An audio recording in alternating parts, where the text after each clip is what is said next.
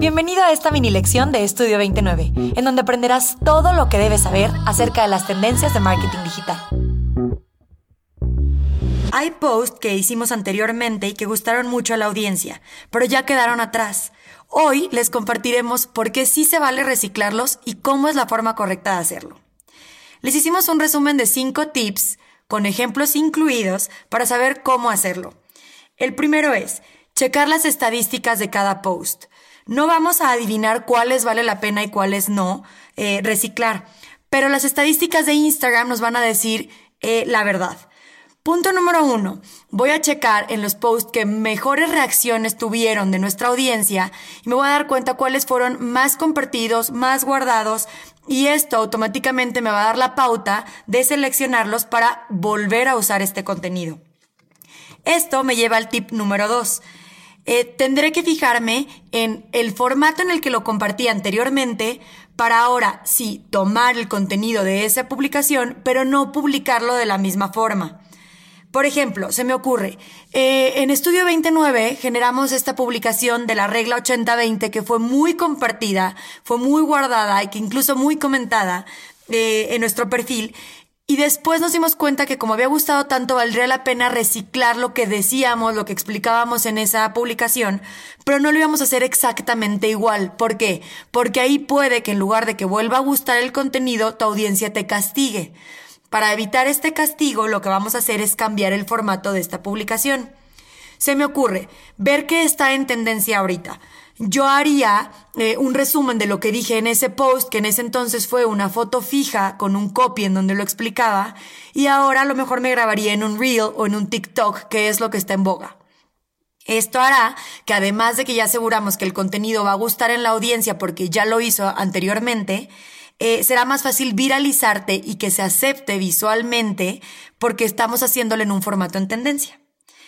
Y esto me lleva al siguiente tip, revisar el tiempo desde la última publicación. Ojo, esto nos hace que hagamos énfasis, Vivi, en que cuando reciclamos contenido no solo es para improvisar porque no tuve que publicar en ese día, sino que voy a analizar, como ya lo dijimos anteriormente, las estadísticas, pero también el tiempo que ha pasado desde que lo publiqué. ¿Qué pasaría si yo publico este lunes lo que publiqué el jueves de la semana pasada? Automáticamente estoy generando un rechazo asegurado por mi audiencia. ¿Por qué? Porque claro que se van a dar cuenta de que estoy repitiendo la información. Entonces, nosotros, según eh, el experimento que hemos hecho con el reciclaje de contenido, es que deben pasar entre cuatro y seis meses aproximadamente. No recomendamos más para que el contenido eh, todavía sea vigente, la información sea vigente y actualizada pero no menos para que la, gente no se canse de consumir lo mismo, de volver a leer esta información. Entonces, el promedio ideal es de 4 a 6 meses. Y esto nos lleva al tip número 4, que revisemos que la información sea atemporal. Imagínate que nosotros eh, compartimos la semana pasada o a inicios de enero eh, las efemérides o las fechas más importantes del primer trimestre del año. ¿Qué pasaría si nos atrevemos a reciclar este post en octubre, noviembre y diciembre? Automáticamente estamos delatándonos que reciclamos sin estar conscientes de este reciclaje de contenido y esto va a generar un rechazo por parte de la audiencia. Entonces, revisar que la información sea atemporal y sobre todo que sea vigente. De nada sirve que, bueno, en su momento fue guardada y fue compartida y comentada y likeada mil veces, si ahora que lo haga esta información, uno, ya no está en tendencia, dos, ya ni siquiera es válida y tres, está fuera de tiempo, de temporada.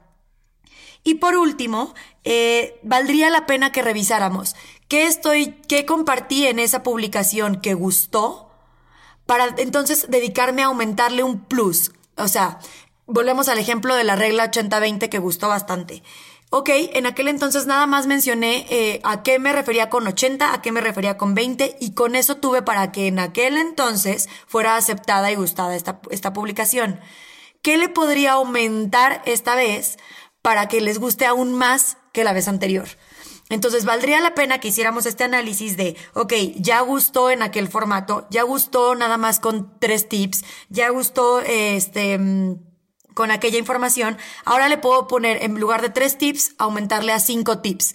Ahora le puedo agregar el, ok, ahora que ya sabes la regla 80-20, te pongo un ejemplo de cómo hacerlo en tu perfil. Y este plus va a hacer que si antes fue publicada, fue compartida o fue guardada dos mil veces, a lo mejor ahora puedas aumentar ese número de interacciones. Y bueno, por mi parte eso sería todo. Me encantaría que Vivi nos ayudara a complementar desde su parte de Community Manager cómo ve esta parte del reciclaje. Me encantó, Diana. Fíjate que es un tema muy importante porque tendemos a pensar que reciclar contenido es porque nos hace falta ideas o porque tuvimos un bloqueo mental muy duro y nos castigamos.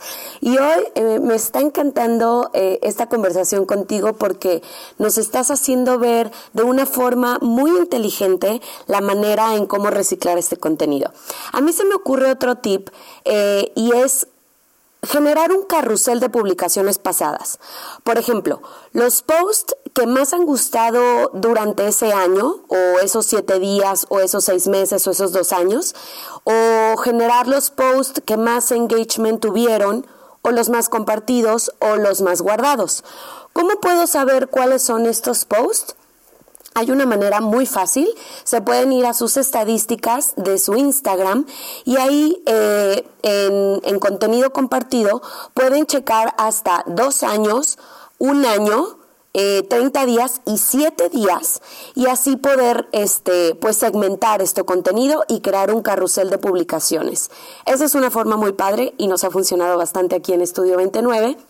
Otra forma también puede ser, complementando un poquito tu tip acerca de el formato de presentación, puedes también incluso eh, rescatar esas publicaciones que fueron post, hacerlas infografías, o imágenes, o sea, hacer los memes, que están muy en tendencia actualmente ahorita en el 2021, videos para YouTube, videos para IGTV también, que es un formato que durante pandemia se fue a los cielos, hacerlo un reel o un TikTok, que puede ser exactamente el mismo formato, nada más en diferentes eh, plataformas un podcast, como lo que estamos haciendo ahorita mismo, o un tutorial.